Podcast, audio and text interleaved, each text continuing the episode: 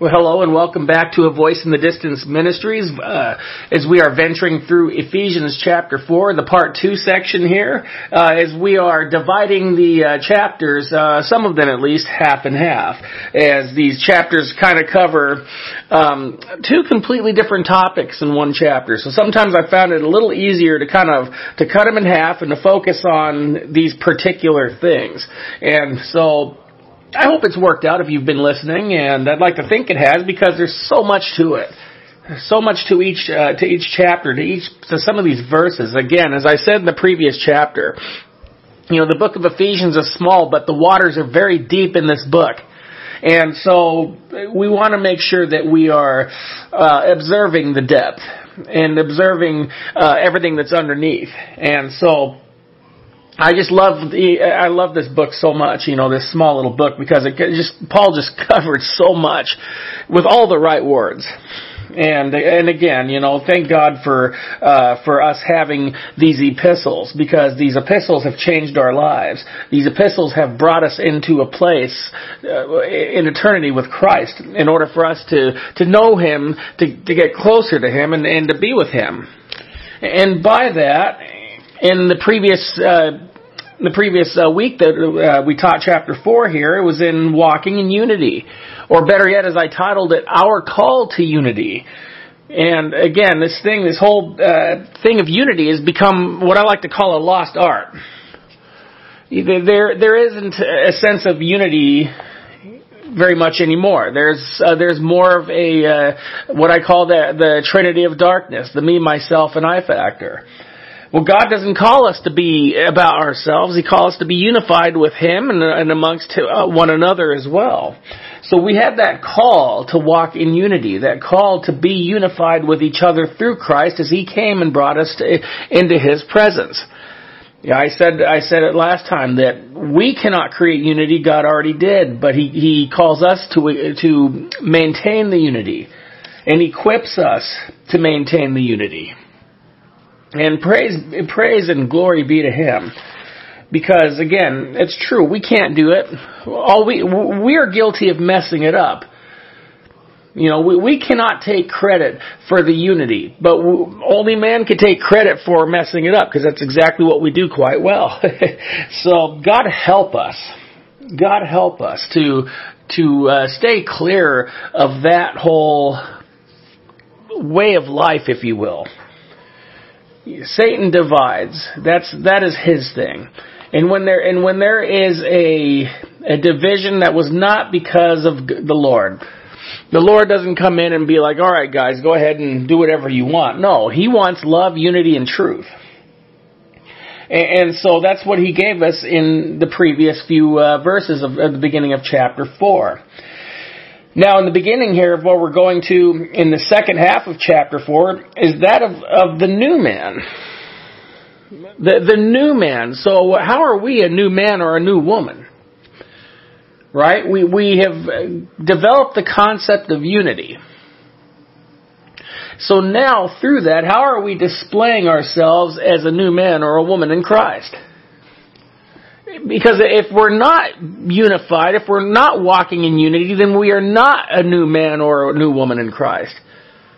We're, we're the same stagnant person that, that kind of wants to walk in the kingdom of darkness that we used to walk in. We have not grasped the, the true light that, that he was teaching us to grasp and wanting us to grasp. So, with that, Paul's going to give us some more wonderful insight on what the new man is and what that looks like. And and again, get ready to uh, to, to follow closely. You know, seeing this is kind of like uh, let me give an example of like having a mirror that needs to be cleaned. We're going to take a good look at ourselves and how we should look. So we're going to need some glass cleaner here, and we're going to need to make sure that our mirrors are cleaned very good so we can see exactly how it is we are to look. So in verse 17 of chapter 4, I'm going to be starting us off um, in the first couple verses of 17 through 19 that says, This I say therefore and testify in the Lord that you should no longer walk as the rest of the Gentiles walk in the futility of their mind, having their understanding darkened, being alienated from the life of God because of the ignorance that is in them, because of the blindness of their heart. So when we look at the issue, and he says the issue of Gentiles spoken here, we can look back at the Old Testament on when uh, God gave instructions on what to do and not to do in moral aspects. And why he gave that, such as things like in the book of Leviticus and the book of Numbers and Deuteronomy. That was, that was all given, those instructions, because of the things that Israel's neighbors were doing, which were detestable things in the eyes of God.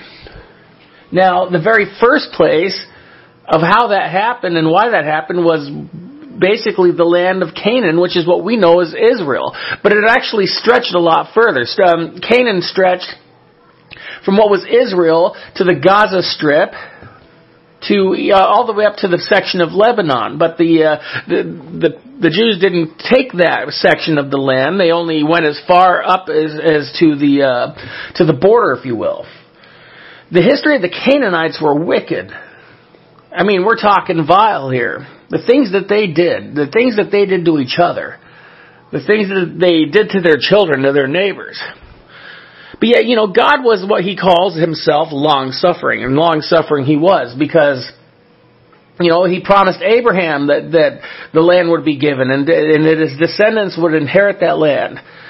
So they wouldn't be inheriting that land until 400 years later as Moses was um, going to be making his way into the promised land with the people.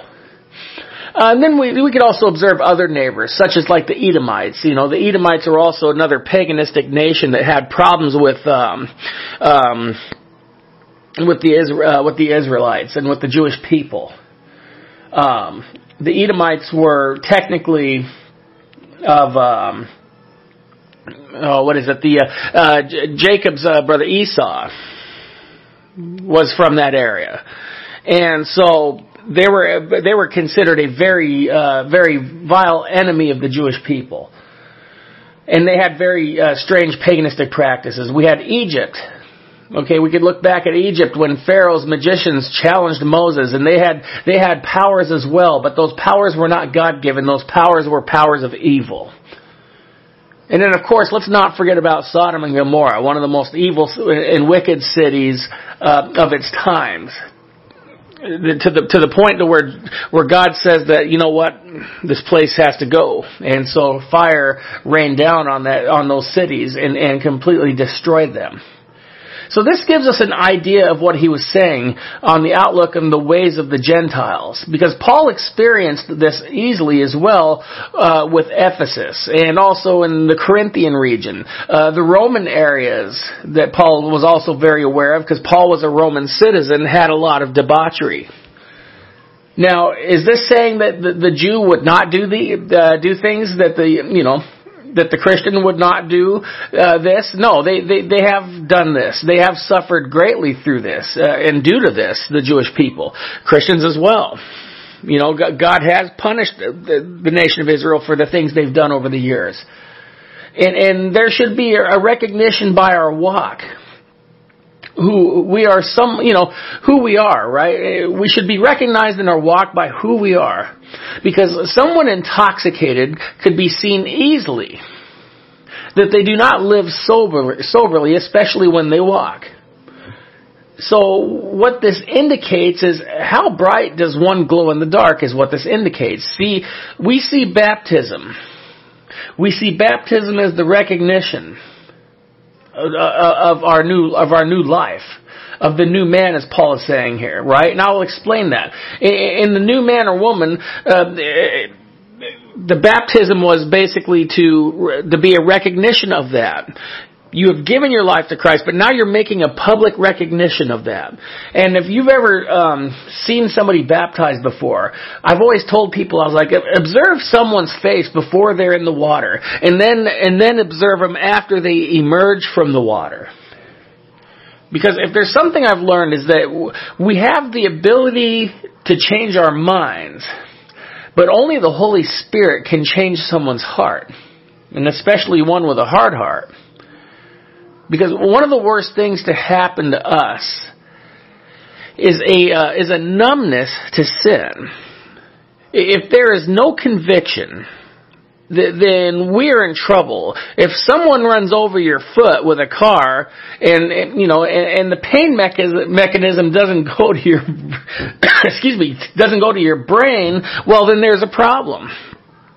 Okay, recognition of light and the re- the reflection of Christ is the image that we want to bear.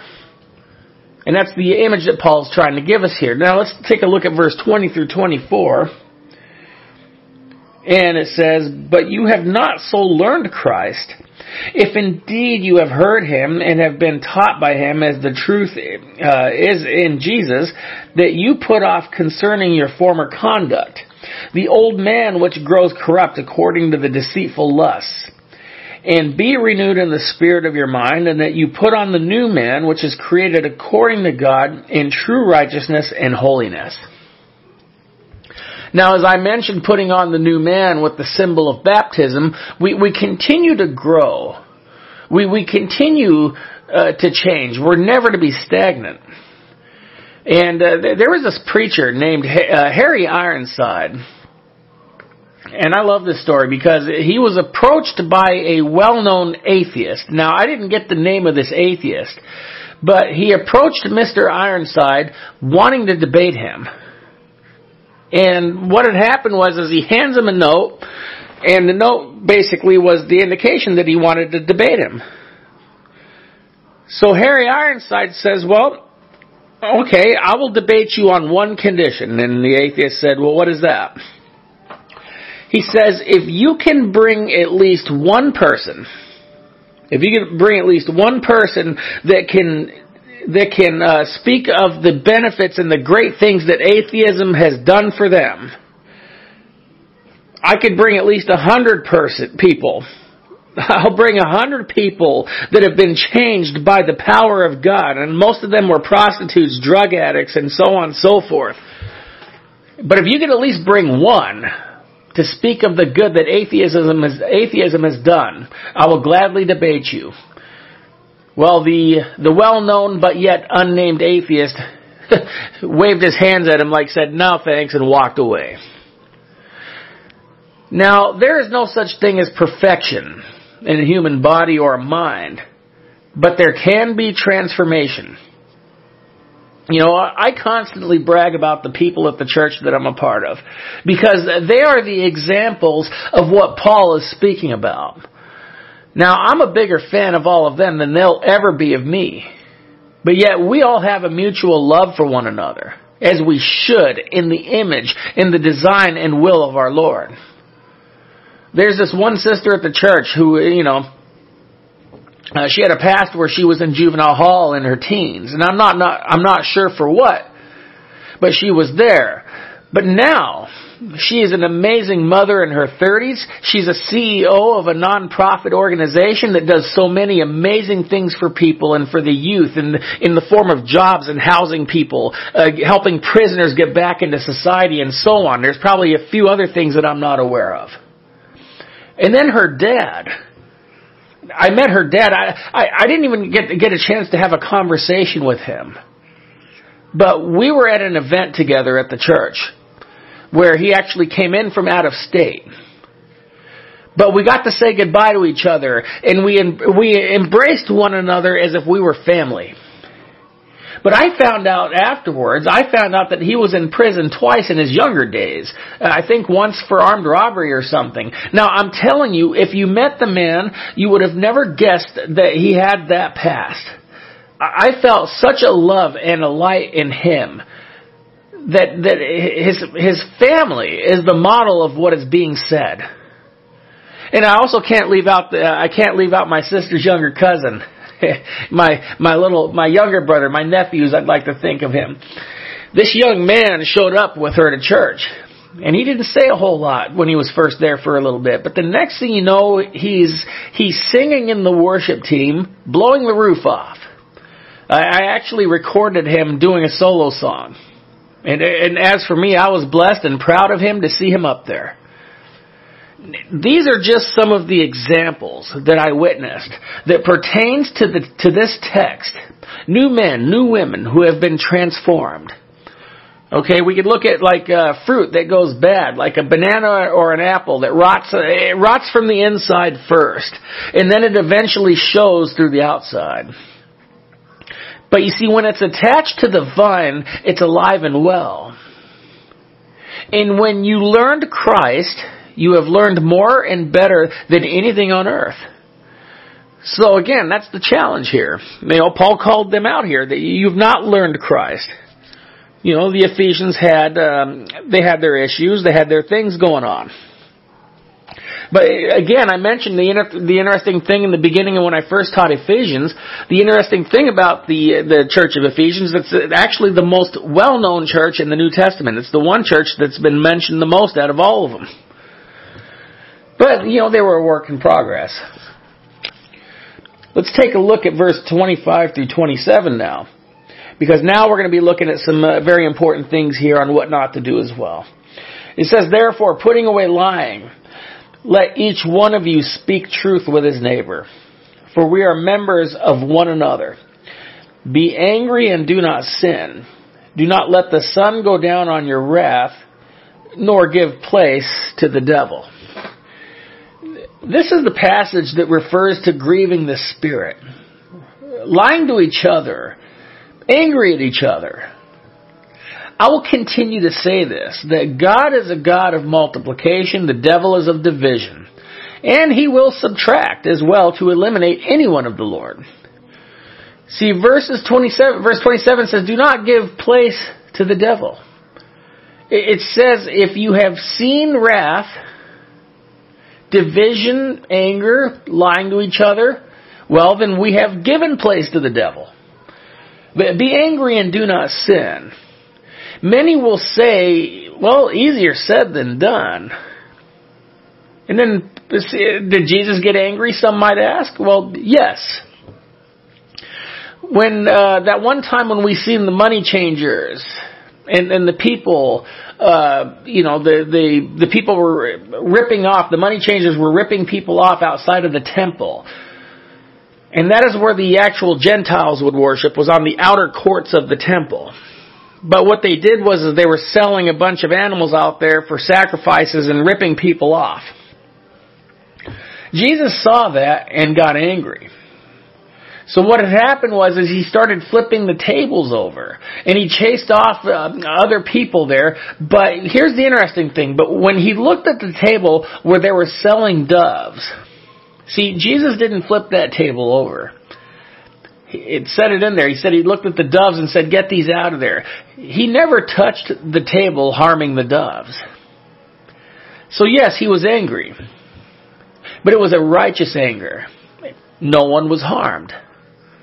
People who have to go to anger management classes were typically court appointed uh, because they did something out of anger to get them in trouble. Well, that probably resulted in someone harmed or something destroyed. And many out there before Christ dealt with anger, but do not anymore. Uh, my own pastor in in the church that I grew up in had major anger issues, and I'll, I'll talk a little bit about what happened to him. But you know, as he uh, in his story, he had a father that was um, he had problems with. His father was abusive uh, to to him and to his mother, and uh, he had a drinking problem, and so on and so forth. Um, so th- there was issues there. He had a lot of anger in his heart growing up. Uh, he was a very violent person. And in, in fact, he um, he went to a uh, a party, and something at a, uh, something happened at a party where he almost killed somebody. Well, through that, he had to go to Vietnam uh, because he had the he had the choice to either go to prison or to join the Marines. Well, he chose the Marines, and he got shipped off to Vietnam. And so from there, he fought in Vietnam, and he went through he went through what a lot of um, uh, Vietnam vets went through, but he ended up having to, to fight and kill other people. So he left there uh, in a mental breakdown, got discharged, married his wife, had kids, and was angry, angry as always, doing horrible things. Wanted to, uh, he was abusive to his wife and wanted to kill her and and one day uh, when she left him and he came home he busted up the house And he was planning on shooting it out with the cops, he said.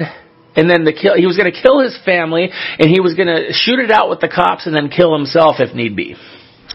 So while he was at home waiting for his family to come home, even though they weren't coming home, he busted the house up and he took he took his uh, his shotgun or his rifle and he hits the television with it and on comes a pastor by the name of Chuck Smith who in the early 70s was on this television show preaching the gospel.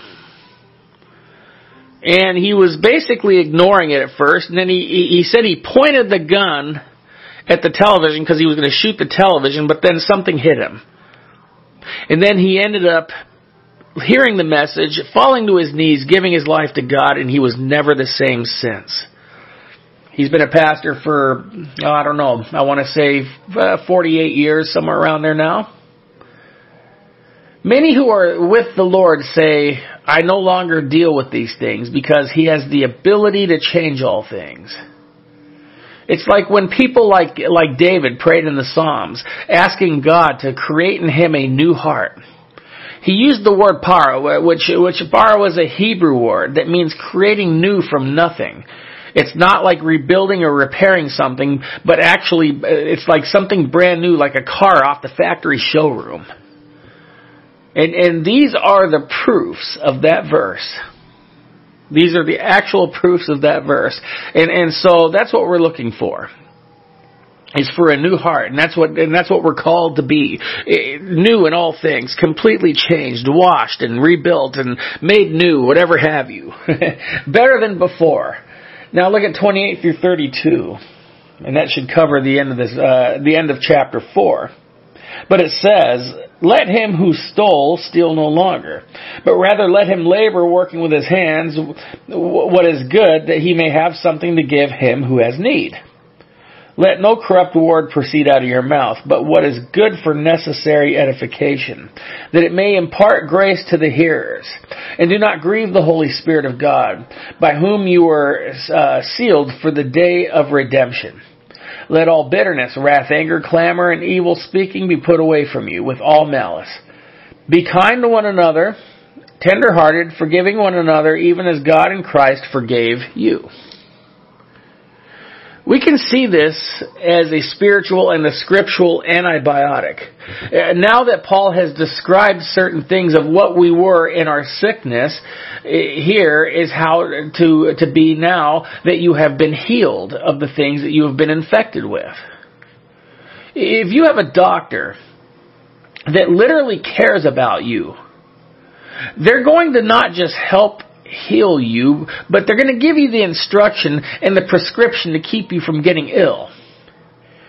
If your doctor is grieved, you have a good doctor. Uh, there was someone who was a professor at Dallas Theological Seminary who wrote a book on Bible study methods. I had to read it when I was in Bible college. And uh, I remember hearing him saying that his, his own doctor told him he kept coming to see him, and his doctor just flat out told him, he says, if you're not willing to lose at least 50 pounds at least, do not come in and see me anymore. Now, that sounds harsh, but he was being truthful. It's like if you are a drug addict and you are seeing a longevity doctor and they're not trying to stop you from hurting yourself, they just want your money. See, these things Paul wrote grieves the Holy Spirit. And by stopping these things, we please the Holy Spirit. The Lord is pleased, and if He is happy, then all is good. When you receive the Lord as your Father, your Savior, then the Spirit lives within you. Your change is the proof of the seal and the guarantee of His existence. And one of the greatest important aspects taught here is what Christ taught in the Gospels, and that was of forgiveness. You know, a lot of people want to display foot washing in, in church services because Jesus did that for the disciples. And, and what he did was is he was commanding them to serve one another. Now, we do not see this being done um, over the duration of the New Testament of foot washing. This was a cultural thing in the ancient East. It was signifying servanthood in the ultimate form of humility. But this is being displayed in some churches, it, uh, displayed in in uh, public form. But what about true forgiveness? What about true forgiveness with those around us being displayed? Are, are we displaying something that is a real attraction, a, a real joy to the Lord? Right? For, forgive, the Lord said. If you do not forgive someone of trespasses, then neither will you be forgiven. See, forgiveness is, is proof of His existence in us. You, you can do all the service works in the world, but if we inhabit unforgiveness, then it means nothing. It's kind of like exercising and receiving no physical benefit. We could remember the time when Jesus uh, on the cross yelled out loud before he died. He said, Father, forgive them for they do not know what they do. Displaying a heart of forgiveness that no one could ever do. See, everyone, it doesn't matter who it is. Everyone, it doesn't matter who it is because all people want mercy when they mess up. But, but are they willing to show it to others? Christ is willing to show it to you right now for anything and everything you have ever done. If you ask for forgiveness, He will give it. If you, um, if you ask Him to come into your heart, He will come. You know, perhaps you've seen the painting of Jesus knocking on the door outside of someone's house in the evening time. In that picture, that painting, it was a meaning of him knocking on the door to come in to dwell in you. See, he never kicks, he never kicks a door down and comes in. That is what demonic spirits, spirits do. That is why we call it possession. They come in and break in and destroy your house being your body and inhabiting your soul. See, Jesus will gently knock. It'll be a gentle knock with a knock that would cause someone a curiosity of who is it on the other side. You know, has many people ever knocked on your door? Some people do it loudly, you know, that annoying banging. Some bang on your door. Some may have even tried to kick it down. But even his knock is gentle and pleasant. It is the knock that you would want to answer. I answered that knock about 35 years ago. It'll be 36 years in March.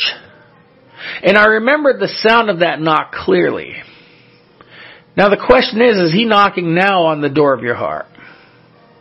Well, you could let him in right now if you feel led. You could let him in right now if you feel led. And I want to give that opportunity, which is what this is about. Teaching the Word of God, preaching the Word of God, equipping the saints, teaching things that may have never been heard before, but more importantly, introducing you to the Savior and, and the Father that you, that will love and care for you always. And the Father and the Savior that's giving you a place in heaven for all eternity because He died on the cross and wants you there. He has a place for you. And if you feel led, you have the opportunity right now to receive that place with Him. He wants you. Don't matter what you've done. Don't matter how bad you are. You know, the worse the better. you know, uh, I've told people before though, there's people out there that said, oh, I, I have such a boring testimony. There is no such thing as a boring testimony. The Bible says that whenever somebody, whenever somebody comes to the Lord, that all of heaven rejoices.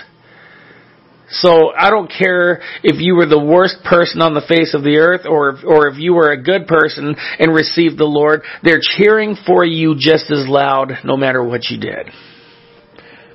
Every soul that receives the Lord is a party up there. And I want to rejoice as well. But I want you to, I want you to focus on Him. I want you to, to listen to His voice. And I want you to listen to his knock. A very pleasant knock. A very inviting knock that makes you want to answer that door. So if you feel led, you can say this prayer. And this prayer is you opening that door and letting him in. So repeat after me if you feel led. Dear Lord, please forgive me. Forgive me of all of my sins. Forgive me as I confess to you that I am a sinner. And I ask of you to cleanse me of all of my sins. Wash me of all of my sins, Lord. And thank you for dying for me on that cross. I receive you now as my Father, my Lord, and my Savior. And may we walk together all the days of my life, Lord. And may you receive me when my time comes, Lord, as I have received you. Father, I thank you and I love you and I praise you. I receive you now. In Jesus' name I pray. Amen. Amen. Well, as always, I, I hope and pray you enjoyed this uh, end of this chapter of chapter four. You know, take it, take it and run with it. Listen to it over and over. Read it yourself because if you do that, you're going to see so much more that's the Word of God. It's powerful. It's active. It's living. It comes to life. And it brings other people to life as well. So, continue to follow along. It's, again, my pleasure and my honor to be a part of you and, and helping you to, to grow in the Lord or to uh, introduce you to the Lord if you have said that prayer. And what's neat is if I never see you on earth, we're going to see each other up there one day because we're family. We are now blood related by His blood, the blood that He shed for us. So much love to every single one of you, and may God bless you and keep you, and may you walk with Him always. God bless you.